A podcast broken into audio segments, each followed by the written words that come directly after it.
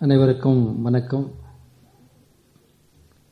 கிட்டத்தட்ட ஆயிரமாவது கூட்டத்தை நெருங்கி கொண்டிருக்கக்கூடிய ஒரு சிறந்த ஒரு அமைப்பினுடைய புதுமை இலக்கிய தென்றல் நடத்தும் இந்த நிகழ்வில்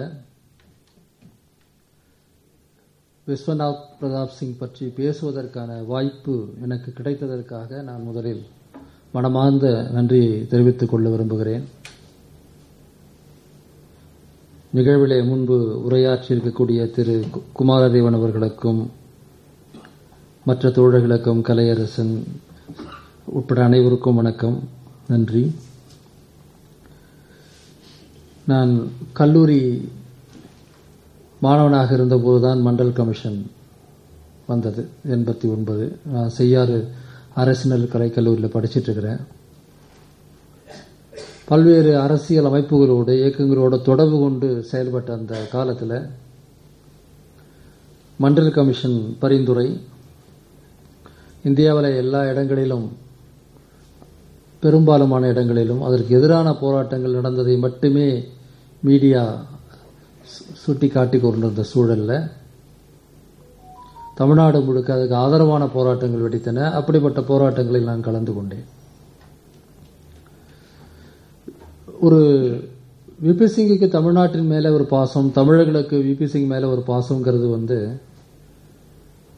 இன்னைக்கு காலையில் கூட பார்க்க முடிஞ்சது. முதல்வர் விபி சிங்கினுடைய திருவுருவச் சிலையை திறந்து வைத்துட்டு கலைவாணர் அரங்கத்தில் பேசும்போது அந்த நிகழ்வில் விபி சிங் அவர்களுடைய மகன் அவருடைய மனைவி பேத்திகள்லாம் வந்திருந்தாங்க. அவ்வளவு சுலபமாக இப்படிப்பட்ட உறவுகள்லாம் உருவாகாது. எத்தனையோ வட இந்திய தலைவர்களுக்கு தமிழ்நாட்டில் சிலைகள் இருக்கு.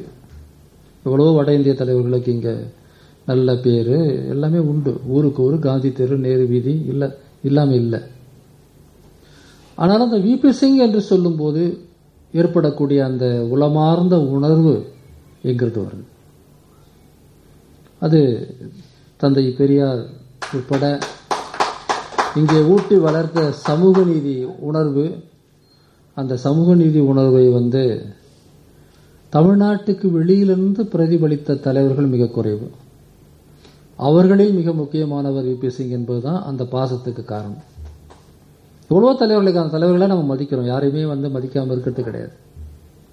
ஆனால் விபி சிங் மேலே இருக்கிற அந்த தனி பாசங்கிறது அதுல இருந்து தான் வருது அவருடைய வாழ்க்கை வரலாறை கூறும் ஒரு புத்தகம் த டிஸ்ரப்டர் என்கின்ற ஒரு புத்தகம். அதனுடைய மொழிபெயர்ப்பை தமிழில் நாங்கள் கொண்டு வந்தோம். அதை கொண்டு வந்து விற்பனை செய்யும் போது எனக்கு ஒரே ஒரு வருத்தம் தான் இருந்தது.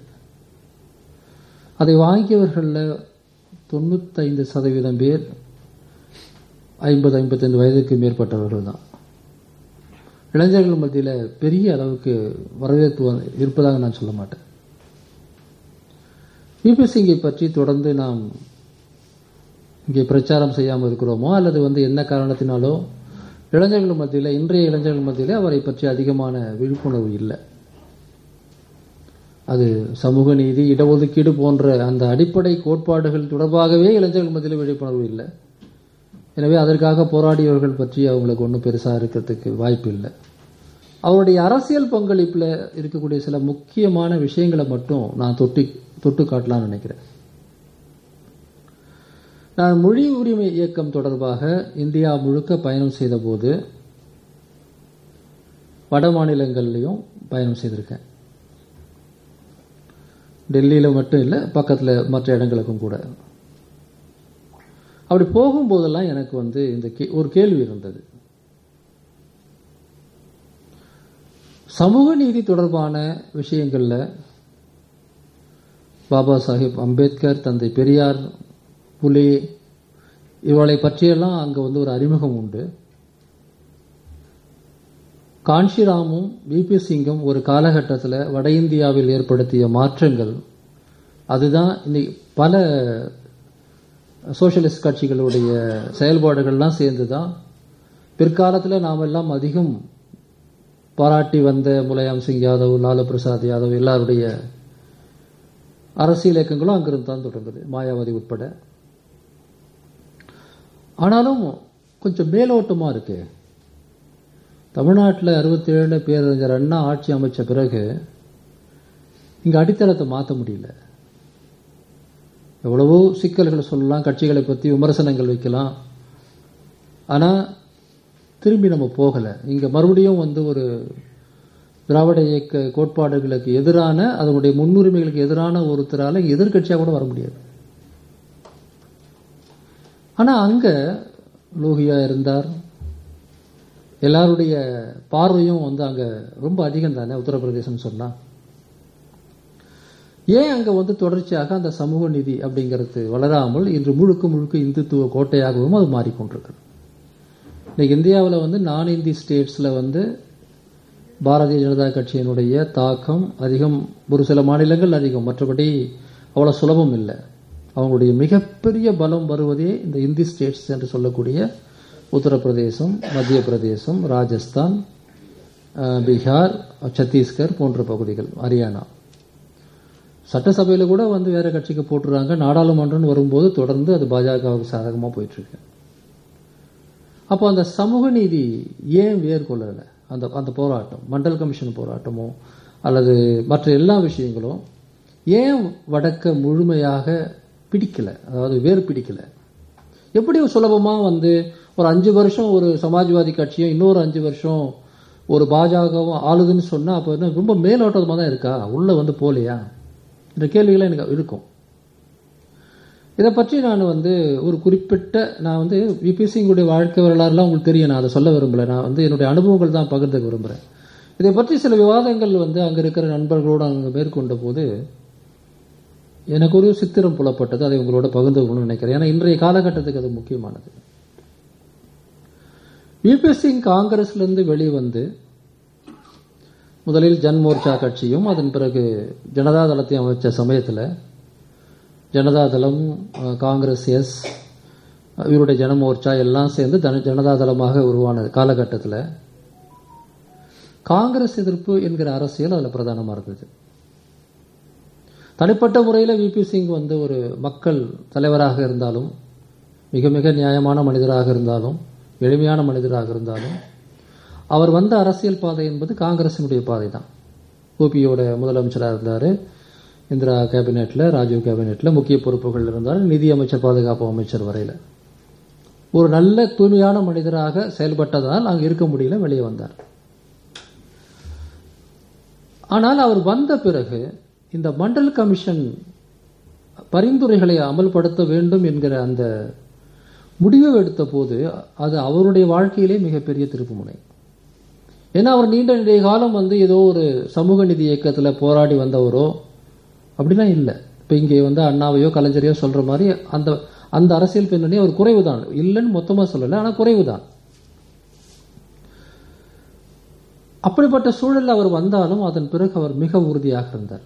ஒரு சமூக மாற்றத்திற்கு தான் காரணமாக இருப்பதை புரிந்து கொண்ட பிறகு அதில் ரொம்ப உறுதியாக இருந்தார். எவ்வளவு உறுதியாக இருந்தால் ஆட்சியே போனாலும் பரவாயில்லைங்கிற அளவுக்கு உறுதியாக இருந்தார்.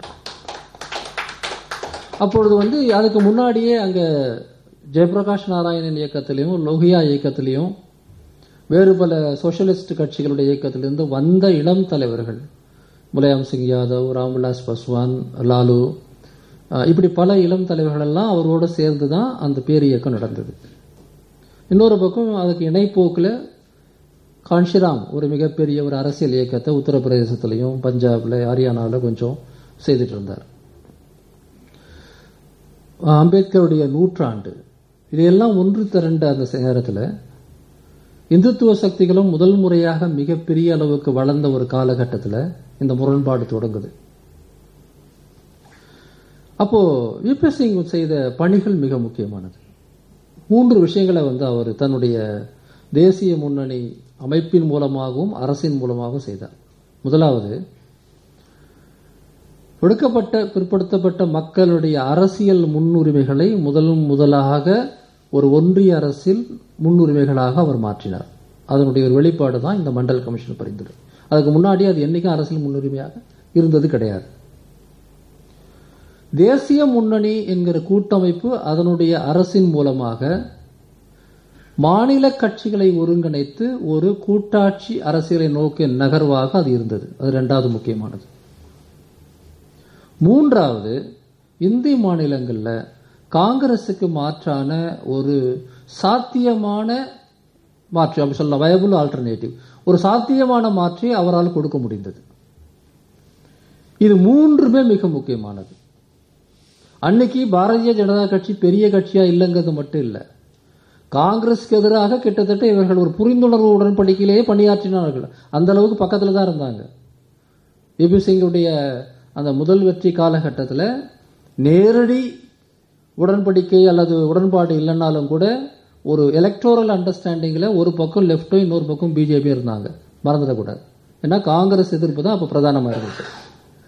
அதனால தொடக்கத்தில் அவருக்கு வந்து அந்த அந்த அந்த புரிந்துணர்வு இருந்தது என்பது முக்கியமானது இல்லைன்னா அந்த- அந்த மாற்றம் நடந்திருக்காது. மண்டல் கமிஷன் எடுத்த உடனே அவங்க பாஜக வழக்கம் போல அவங்க வெளியே போயிடுறாங்க. அவங்களால இனிமேல் அவங்களோட தொடர்ந்து இருக்க முடியாது. ஆனால் அந்த மண்டல் கமிஷன் பரிந்துரைகளை அமல்படுத்த வேண்டும் முடிவு எடுக்கிற அந்த கணத்திலிருந்து நாம் பார்த்த விபி சிங் அல்லது அனைத்து இந்திய அரசியல் என்பது இந்த மூன்று விஷயங்களில் அவரால் மிக முக்கியமானதாக மாறியிருந்தது. அதாவது ஒன்றிய அரசு முதல் முதலாக ஒடுக்கப்பட்ட பிற்படுத்தப்பட்ட மக்களின் அரசியலை பற்றி பேசுகிற ஒரு அவையாக மாறியது. அவர் தான் எனக்கு தெரிஞ்சு முதல்ல பெரியாரை பத்தி பாராளுமன்றத்தில் பேசுனது அவர் தான் நினைக்கிறேன். அந்த வார்த்தையை உச்சரித்தது. அதே போலவே தேசிய முன்னணி அரசியல் மூலமாக ஒரு ஒரு ஃபெடரலிஸ்ட் ஃப்ரண்ட்டை வந்து அவர் உருவாக்குறார். தேசிய முன்னணிங்கிறது வந்து வெறும் விபி சிங் மட்டும் உருவான ஒரு விஷயம் கிடையாது. அதுக்கு பின்னணியில் மிக முக்கியமானது தலைவர் கலைஞருடைய செயல்பாடுகள். அதற்கு மிகப்பெரிய வலு கொடுத்தவர்கள்ல வந்து ஆந்திர பிரதேசத்தில் ஒன்றுபட்ட ஆந்திர பிரதேசத்தின் முதல்வராக இருந்த என்டிஆர். இதெல்லாம் இல்லாம அது வரல. அப்போ அதுக்கு முன்னாடி கூட்டணிகள்லாம் நடந்திருக்கலாம். கூட்டணி எல்லாம் இருந்திருக்கலாம். ஆனா அந்த கூட்டணிகள் கூட பெரும்பாலும் அனைத்து இந்திய கூட்டணிகள் நாலஞ்சு அனைத்து இந்திய கட்சிகள் ஒன்று சேர்ந்து வச்ச கூட்டணியாகத்தான் பெரும்பாலும் இருந்தது. முதல் முறையாக மாநில கட்சிகளை ஒருங்கிணைத்த ஒரு மிகப்பெரிய வெற்றி கூட்டணியை உருவாக்கியதன் மூலமாக கூட்டாட்சி அரசியலை நோக்கி நகர்த்துவதற்கான ஒரு அடித்தளம். அதன் பிறகு கிட்டத்தட்ட இருபது இருபத்தஞ்சு வருஷம் பிஜேபி ஆட்சி வரதுக்கு முன்னாடி வரையில் இந்தியாவில் கூட்டணி அரசியல் தான் அனைத்து இந்திய அரசியல். அதனுடைய அடித்தளம் போடப்பட்டது சென்னையில் போட்டவர் தலைவர் கலைஞர் ஆனால் அனைத்து இந்திய அளவில் அதை வெற்றி பெற வைத்தவர் விபி சிங். மூன்றாவது நான் சொன்ன விஷயம். காலம் காலமாக காங்கிரசினுடைய கோட்டையாக மட்டும் இருந்த அந்த இந்தி பிரதேசத்தில் ஜனதாதளம் அதனுடைய வெற்றி என்பது ஒரு மாற்றத்தை நிகழ்த்த தொடங்கி இருந்தது தமிழ்நாட்டில் நீண்ட நெடிய காலம் வந்து ஒரு திராவிட இயக்கம் இங்கே தந்தை பெரியார் அதுக்கு முன்னாடி நீதி கட்சி பெரியார் என்று வளர்ந்த ஒரு சூழல்ல ஒரு முப்பது நாற்பது ஆண்டு காலம் இந்த மண்ணை பண்படுத்திய பிறகு பேரறிஞர் அண்ணா வந்து ஆட்சிக்கு இங்க வரார். வடக்க வந்து மண் பெரிய அளவுக்கு பண்படுத்தப்படாத சூழல்ல. அங்கொன்றும் இன்றும் ஒன்றுமாக சில தலைவர்கள் செயல்பட்ட சூழல்ல. அவர் அந்த அரசியல் வியூகத்தின் அடிப்படையிலேயே அந்த ஹிந்தி பெல்ட்டை வந்து தன்னோட பக்கம் கொண்டு வரார். இந்த பக்கம் தேவிலால் அந்த பக்கம் லாலு இந்த பக்கம் சரண் சிங் இந்த பக்கம் முலையாம் எவ்வளோ எவ்வளோ தலைவர்கள். காங்கிரஸ் கட்சியினுடைய அந்த சென்ட்ரிஸ் பாலிட்டிக்ஸில் இருந்த அருண் நேட் போல பல பேர் அவர் கொண்டு வந்து காங்கிரசுக்கு மாற்றாக நான் எளிமைப்படுத்தி சொல்வதை விட ஒரு மாற்று அரசியலுக்கு வட இந்தியாவை முதலில் அவர் தயார்படுத்தினார். அதற்கு முன்பு அவர் ஜெயபிரகாஷ் நாராயணனாக இருக்கட்டும் அல்லது லோகியாவாக இருக்கட்டும் அவர்கள் மக்கள் இயக்க தலைவர்களாக பெரிய அளவுக்கு செயல்பட்டாங்க. ஜெயபிரகாஷ் நாராயண் ஜேபி மூவ்மெண்ட்டுங்கிறது மிகப்பெரிய மூவ்மெண்ட் தான் இந்திரா காந்தி காலகட்டத்தில். ஆனால் அது உடனடியாக வந்து அரசியல் இயக்கமாக எல்லாம் ஒன்றும் மாறிடலை ஜனதா ஜனதா கட்சியினுடைய வளர்ச்சி என்பது ஒரு மிகப்பெரிய அரசியல் வளர்ச்சி இல்லை. அது ஒரு மொரார்ஜி தேசாய் சந்திரசேகர் போன்றவர்கள் இருந்த அந்த கட்சிங்கிறது ஒன்றும் சமூக ரீதியில் முற்போக்கான கட்சிலாம் ஒன்றும் கிடையாது. ஒப்பீட்டளவில் அதை விட காங்கிரஸ் முற்போக்கான கட்சி தான் இன்னைக்கு கூட. ஜனதா கட்சியை விட. நல்ல பெரிய பெரிய ஆட்கள்லாம் அதில் இருந்தாங்க. கொஞ்சம் கை சுத்தம் அதிகமாக இருந்தது. அவ்வளோதான் சொல்ல முடியுமே ஒழிய ஜனதா கட்சி ஒரு மிகப்பெரிய ஒரு ரெவல்யூஷன் பார்ட்டிலாம் ஒன்றும் இல்லை. அதனுடைய பின்னணியில் இருந்த ஜேபி போன்றவர்கள் நல்ல ஒரு தலைவர்களாக இருந்தாலும் கூட பொலிட்டிக்கல் ஒரு பொலிட்டிக்கல் பார்ட்டியாக பார்த்தீங்கன்னா ஜனதா கட்சி ஒரு பிரமாதமான பார்ட்டின்னு சொல்ல முடியாது. ஆனால் முதல் முறையாக அங்கே ஒரு ஒரு எஸ்சி பிசி பாலிடிக்ஸ் அப்படி நேரடியாக சொல்வது என்று சொன்னால் எஸ்சிபிசி பாலிடிக்ஸினுடைய ஒரு பலமான அஸ்திவாரத்தை போட்டதில் விபி சிங்குக்கு மிகப்பெரிய பங்கு இருக்கிறது மண்டல் கமிஷன் அதை செய்து காட்டியது. ஆக இன்னைக்கு வரையில வட இந்தியாவை பொறுத்தவரையில் அவரால் தான் செய்ய முடிஞ்சிருக்குன்றது ஒரு உண்மை. அதை நம்ம நிறைய நம்ம பார்க்கணும். நம்ம வந்து மண்டல் கமிஷன் பரிந்துரையை அமல்படுத்தியது அப்படிங்கிற ஒரு விஷயத்தில் பார்க்கும்போது அதனுடைய எந்த அளவுக்கு அது எக்ஸ்டெண்ட் ஆயிருக்குன்னு பார்க்கணும். ஆனால் அதன் பிறகு அங்கே வந்து எஸ்பி ஆர்ஜேடி ஆர்எல்டி போன்ற பல கட்சிகள் வந்து பீகாரில் பல இடங்களில் ஆட்சியை பிடிச்சாங்க இல்லையா? அந்த காலகட்டத்தில் என்ன நடந்தது? ஜனதாதளம் என்று கஷ்டப்பட்டு உருவாக்கின அவருடைய அமைப்பு சுக்கு நூறாக உடைக்கப்பட்டு பீகாரில் லாலுவும் இங்கே உத்தரப்பிரதேசத்தில் முலையாமும் வெவ்வேறு இடங்களில் வெவ்வேறு தரப்பினருமாக உடைந்த பிறகு அந்த தலைவர்கள் எல்லாம் அவர்கள் மீது மிகுந்த மரியாதை எனக்கு இருக்கிறது. ஆனால் அவர்கள் எல்லாமே ஒரு பிரதேச அளவில் மட்டுமே தங்களை சுருக்கி கொண்ட பிறகு பிபி சிங் போல ஒரு மிகப்பெரிய தலைவர் வட இந்தியாவில் இந்த ஒடுக்கப்பட்ட மக்களுக்கும் பிற்படுத்தப்பட்ட மக்களுக்குமான இந்த எல்லாமே சேர்ந்த ஒரு தலைமை இல்லாமல் போனது. அந்த வெற்றிடத்தில் தான் பிஜேபி வளர்ந்தது அந்த வெற்றிடத்தில் தான் பிஜேபி வளர்ந்தது பிறகு முதல் ஐக்கிய முன்னணி அரசாங்கம் அமைந்த சமயத்தில் கூட அவரை வந்து பிரதமராக ஆக்க வேண்டும் என்றெல்லாம் முயற்சி செய்தார்கள். அவர் மறுத்துட்டார். ஒருபோதும் நான் அந்த பக்கம் வர மாட்டேன். உடல்நிலை சரியில்லை என்பது ஒரு காரணம் மட்டும் இல்லை அவருக்கு இந்த அரசியல் மீது நம்பிக்கை இல்லாமல் போயிட்டது. ஸோ நான் அந்த உரையாடல்களில் வந்து நான் அது அது அங்கே தொடங்கி தான் இங்கே வந்தேன். ஏன் வந்து வடக்க வந்து இப்படி நடந்தது என்று பார்க்கும்பொழுது சொன்ன மிக முக்கியமானது விபி சிங். அவருடைய அரசியல் நகர்வுகள். இதை பற்றிய புரிதலெல்லாம் வந்து இங்கே யாருக்கும் இல்லை. தமிழ்நாட்டில் அல்லது வந்து நீங்கள்லாம் வந்து பேசும்போது அவரை பற்றி கொடுக்கக்கூடிய சித்திரத்தை இங்கே நிறைய பேருக்கு வரையவே தெரியாது. ஆனால் ஒருவேளை வந்து விபி சிங்கினுடைய அந்த அரசியல் ஜனதாதள அரசியல் தொடர்ந்து நடந்திருந்தால் இன்று நாம் இந்த நிலைக்கு வந்திருக்க மாட்டோம். அவருடைய சீடர்களாக இருந்த முலையாமி லாலு போன்றவர்கள்லாம் அவர்கள் மீது உள்ள எந்த முக்கியத்துவத்தையும் குறைக்காமலே நான் சொல்கிறேன். கொஞ்சம் ஸ்ட்ராட்டஜிக்காக யோசித்து மாநிலத்தில் ஒரு கட்சியும் உடைக்காமல் ஜனதாதளத்தை அந்த இந்தி குறைந்தபட்சம் இந்தி பெல்ட் முழுக்க ஜனதாதளத்தை ஸ்ட்ராங்காக அவங்க வச்சிருந்தாங்கன்னா மற்ற மாநிலங்களில் மாநில கட்சிகள் ஏற்கனவே துணையாக இருக்கிற அந்த காரணத்தினால சொல்றேன். இருபது முப்பது வருஷமாக இங்க நடந்த பல்வேறு விபத்துகளுக்கு வந்து தவிர்க்கப்பட்டிருக்கு. எனவே நான் விபி சிங்கை பற்றி நான் யோசிக்கும் போது அவர் ஒரு மிகப்பெரிய வரலாற்று இயக்கத்தை தொடங்கினார். அதை தொடர்ந்து நடத்த முடியாத ஒரு சூழல்ல வந்து அவர் நம்மை விட்டு போய்விட்டார். இன்று யோசிக்கும் போது ஒரு இருபது ஆண்டு முப்பது ஆண்டு காலம் வெறும் எஸ்பி பிஎஸ்பி ஆர்ஜேடி என்று வெறும் பெயர்களா இல்லாமல் வட இந்தியா முழுக்க ஒரு சமூக நீதி அரசியல் மிக ஆழமாக காலூன்றி இருந்திருந்தால் இன்னைக்கு இந்த நிலைக்கு வந்து இந்தியாவே வந்திருக்காது. அப்போ நான் ஒரு மிகப்பெரிய தலைவரை பார்க்கும்போது அவர் செய்த சாதனைகள் மட்டும் இல்லை. அவர் வந்து ஒரு வரலாற்றில் ஒரு முக்கியமான ஒரு பங்களிப்பை செஞ்சுட்டு போயிருக்கிறாரு. அந்த பங்களிப்பினுடைய தீவிரம் என்ன அதனுடைய ஆழம் என்ன அதனுடைய முக்கியத்துவம் என்ன என்பது அதை இழக்கும்போது தான் நமக்கு புரியுது. அதே போல தான் நான் தேசிய முன்னணி என்ற அமைப்பையும் அதனுடைய அரசையும் பார்க்குறேன். திராவிட முன்னேற்ற கழகம் குறிப்பிட்ட அந்த தேர்தலில் தோற்று போகிறது தமிழ்நாட்டில். திமுக தான் தேசிய முன்னணிங்கிற நேஷனல் ஃப்ரண்ட் அந்த அமைப்பையும் அந்த அரசாங்கத்தை அமைப்பையும் நிறைய வேலை செய்தவர்கள். கலைஞர் தான். ஆனால் எதிர்பாராத விதமாக எண்பத்தொன்பது தேர்தலில் அவங்க பெரிய அளவுக்கு வெற்றி பெறலை.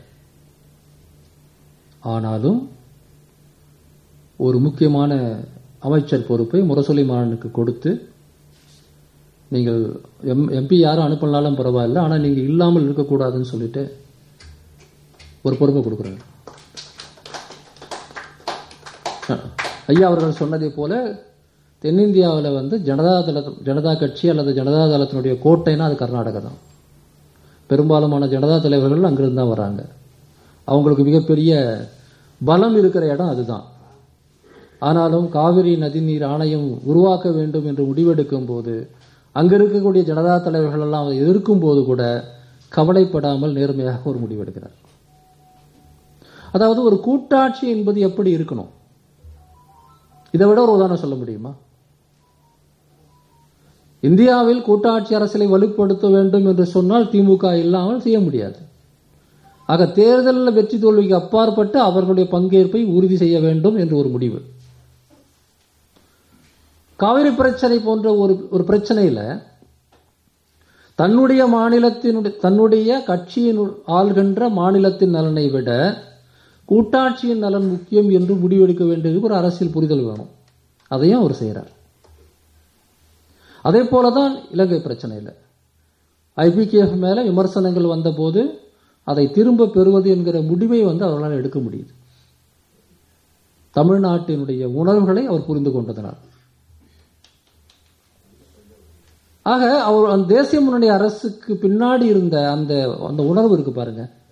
அது யாருடைய உணர்வு? அங்கே இருக்கிற எல்லாருடைய உணர்வு கிடையாது. விபி சிங்கோட உணர்வு அது. அங்க இருக்கிற மற்ற தலைவர்கள் மற்ற தலைவர்கள் எல்லாம் அப்படிதான் இருந்தாங்கலாம் சொல்ல முடியாது. பெரும்பாலுமான தலைவர்கள் வழக்கம் போல வட இந்தியர்கள் தான். அவங்களுக்கு என்னைக்கும் ஃபெடரலிசம் மாநில உணர்வெல்லாம் பெருசா இருக்காது. ஆனாலும் விபி சிங்குக்கு ஏன் வந்தது? அது ஒரு அரசியல் புரிதல். வேற எந்த காரணமும் கிடையாது. அவர் எப்படி வந்து ஒரு பிரதமராக ஆன பிறகு மிகப்பெரிய ஒரு சமூக மாற்றத்துக்கான பணியை செய்தாரோ மண்டல் கமிஷன் பரிந்துரையின் அடிப்படையில். அதே போல அவர் அதுக்கு முன்னாடி மிகப்பெரிய சோ சோசியலிஸ்ட் தலைவரா கிடையாது. அதற்கு முன்னாடி மிகப்பெரிய அளவுக்கு ஒரு சமூக நீதி போராட்டங்கள்லாம் நடத்தினவரா கிடையாது. அதற்கு முன்பு அவர் மிகப்பெரிய மாநில உரிமைகளுக்கான போராளியா இருந்தாரா? இல்ல. அவர் ஒரு நியாயமான மனிதராக மட்டும்தான் இருந்தார். ஒரு நியாயமான மனிதராக தலைவராக மக்களின் நலன்களிலிருந்து முடிவெடுக்கக்கூடியவராக இருந்த ஒரே காரணத்தினால்தான் அந்த மாண்டாவின் ராஜா சத்திரிய வம்சத்தில் பிறந்தவர் என்று சொல்லக்கூடிய சமூகத்தை சேர்ந்த ஒருவரால் சமூகத்தின் அடித்தட்டு மக்களை வந்து தொட முடிந்தது. அதுதான் அந்த பெரும் சிறப்பு. இரண்டு பெரும் சிறப்பு. மூன்றாவது விஷயம்தான் அவர் உருவாக்கின அந்த ஒரு கட்டமைப்பை காப்பாற்ற முடியாமல் போனதால் இன்று இந்தி மாநிலங்கள் அனைத்தும் எந்த நிலைக்கு ஆளாகி இருக்கின்றன என்று பார். ஆயிரம் பிரச்சனை இருந்தாலும் தமிழ்நாடு தலை நிமிர்ந்து நிற்பதற்கு காரணம் அறுபத்தேழுலேருந்து இன்றைக்கி இன்னைக்கு வரல நம்ம மாறல. கேரளாவும் அப்படிதான். கேரளாவில் கம்யூனிஸ்டுகள் உருவாக்கின ஒரு விஷயம் அதன் பிறகு காங்கிரஸ் கட்சியும் சிபிஎம்மும் மாற்றி மாற்றி ஆண்டாலும் கூட அந்த அடித்தளத்திலேருந்து கேரளா வெளியே போக முடியல. ஒரு குறிப்பிட்ட அளவுக்கு வந்து கர்நாடகத்திலையும் அதை பார்க்கலாம் நீங்கள் ஆனால் எப்படி ஒரு முறை சமூக நீதியும் இன்னொரு முறை சமூக அநீதியும் மாற்றி மாற்றி ஆள முடியும்? வேரூன்றவில்லை. எவ்வளவு பெரிய ஒரு முயற்சியை முதல் முறையாக காங்கிரசுக்கு வெளியே செய்யப்பட்ட முயற்சி அதுதானே? உத்தரப்பிரதேசம் பீகார் மத்திய பிரதேசம் சத்தீஸ்கர் ஹரியானா ராஜஸ்தான் போன்ற அந்த இடங்கள்ல கம்யூனிஸ்டுகள் மிக பரவலாக இல்லை. ஆயிரத்தி தொள்ளாயிரத்தி தொண்ணூறுகள் வரையில பிஜேபியும் மிக பரவலாக இல்லை. ரெண்டு சீட்டு இருந்தவங்க எண்பத்தி நாலு வரையில. உண்மையிலே இவர்கள் காங்கிரஸ் எதிர்ப்பு கூட்டணி என்ற அடிப்படையில் அவர்களுக்கு இடம் கொடுத்த பிறகுதான் அறுபது சீட்டுக்கு வந்தாங்க. பிஜேபி. அந்த இடத்த கூட இவங்க கொடுக்காம விட்டுருந்தாங்கன்னா அது இன்னும் ஒரு பத்து சீட்டோட முடிஞ்சிருக்கும் அன்னைக்கு. அறுபது சீட்டு வந்த பிறகுதான் அடுத்த ரத்த யாத்திரை எண்ணம் அவங்களுக்கு வருது. இந்த மக்களுடைய வட இந்தியாவில் இருக்கக்கூடிய எஸ்சிபிசி மக்களுடைய உணர்ச்சி தான் இந்தியாவின் எதிர்காலத்தை தீர்மானிக்க போகுது. புரிஞ்சுக்குங்க. அங்க மாற்றம் வராம எங்க மாற்றம் வந்து கூட பிரயோஜனம் கிடையாது. மொத்த குடும்பிப்படியும் அங்கதான் இருக்கு. ஸோ இன்னைக்கு யோசிக்கும் போது ஆதங்கமா இருக்கு. அவர் தொடங்கி வச்ச அந்த முயற்சியை இவர்களெல்லாம் பின்னாடி வந்த தலைவர்கள் அடுத்த கட்ட தலைவர்களாக இருந்த முலையாம் லாலு போன்றவர்கள் எல்லாம் மிக சரியாக புரிந்து கொண்டு ஒன்றுபட்டு ஜனதா தளத்தை உறுதியாக ஒரு சமூக நீதி அமைப்பாக வட இந்தியாவில் வெற்றி பெற வைத்திருந்தால் இன்றைய அரசியல் வேறு ஒன்றா இருந்திருக்குமே. முதல் முதலாக அங்க மிகப்பெரிய வெற்றி பெற்றது முலாயம் சிங். எப்படி வெற்றி பெற்றார்? காஞ்சிராமோட சேர்ந்து தான் வெற்றி பெற்றார். எஸ்பி பிஎஸ்பி தான். அதன் பிறகு என்ன ஆச்சு எல்லாம் உடஞ்சி உருக்கிடுச்சு. ஒரு பார்ட்டி வெறும் யாதவ் பார்ட்டியாக மாறுச்சு இன்னொரு பார்ட்டி வெறும் ஜாதவ் பார்ட்டியா மாறுச்சு. இதான் நடந்தது. பீகார்ல வந்து ஆதிக்க சாதிகளை கதிகலங்க வைத்தவர் லாலுவும் பாஸ்வானும். ஒன்னாதான் இருந்தாங்க. அப்புறம் என்னாச்சு?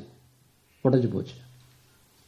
மற்ற இடங்கள்ல தலைமைகள்லாம் உருவாகிறதுக்குள்ளவே இந்த கூத்துக்கள்லாம் நடந்து முடிஞ்சிருச்சு ஆக விபி சிங்குக்கு வந்து நாம் ஆஹ், செலுத்த வேண்டிய உண்மையான ஒரு நன்றி கடன் என்று ஒன்று இருக்குமானால் வட இந்தியாவில் வந்து மீண்டும் அந்த ஒடுக்கப்பட்ட பிற்படுத்த- பிற்படுத்தப்பட்ட மக்களுடைய கூட்டு அரசியல் செயல்பாட்டுக்கு முடிந்த வரையில நாம வந்து முயற்சி எடுக்கணும். நம்மால் முடியும்.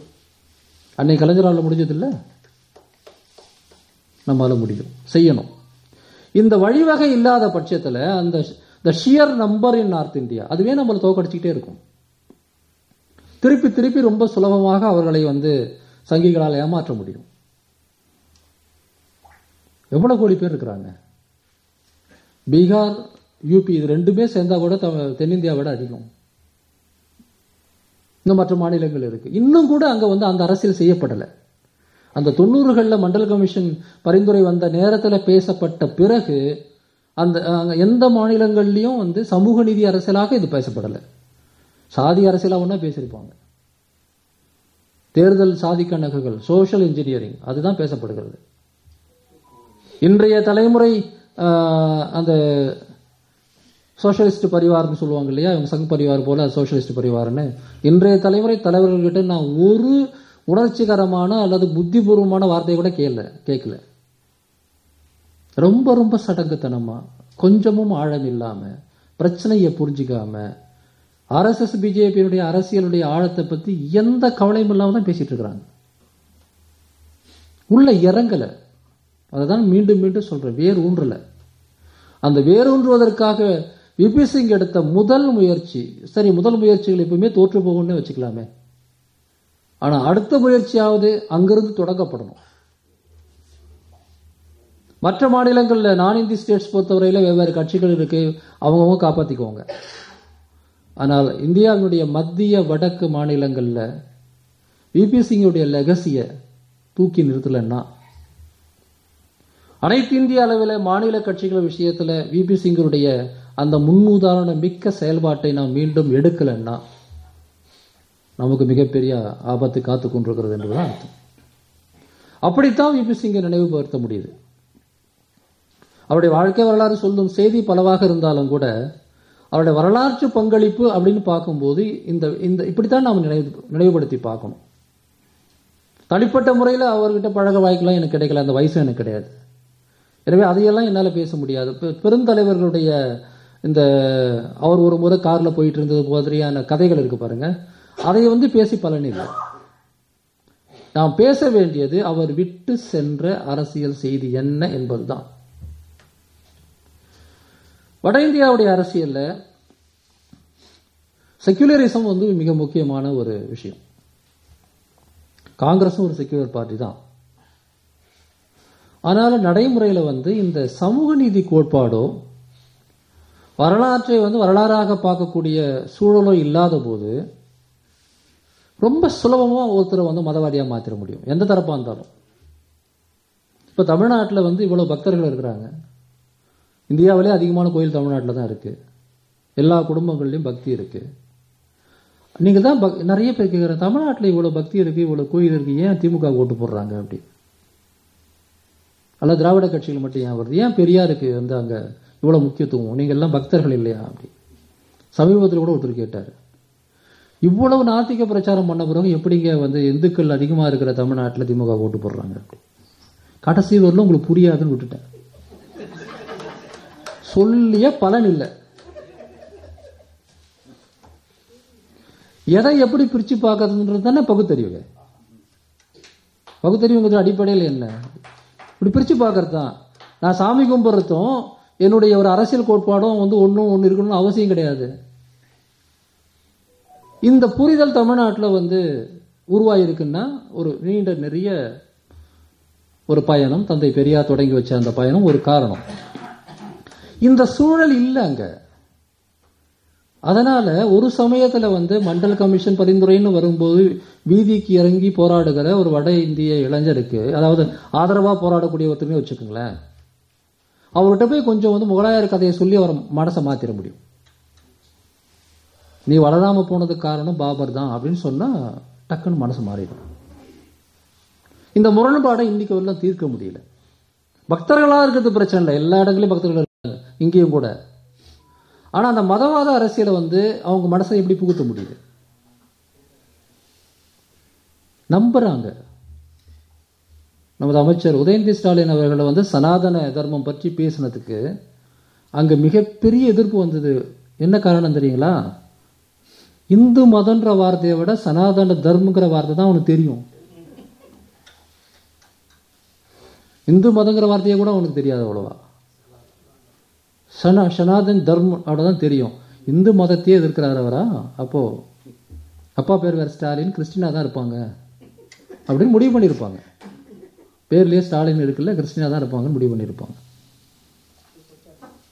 அப்படி ஒரு பிரச்சாரம் இருக்கு. அப்போ அது அந்த செக்யுலரிசம் வெற்றி பெறணும்னு சொன்னால் அதுக்கு மிக முக்கியமானது இந்த அடிப்படையில் மதம் பற்றிய புரிதலும் அந்த மதத்துக்கும் சமூகத்துக்கும் உள்ள தொடர்பு பற்றிய புரிதலும் உருவாகணும்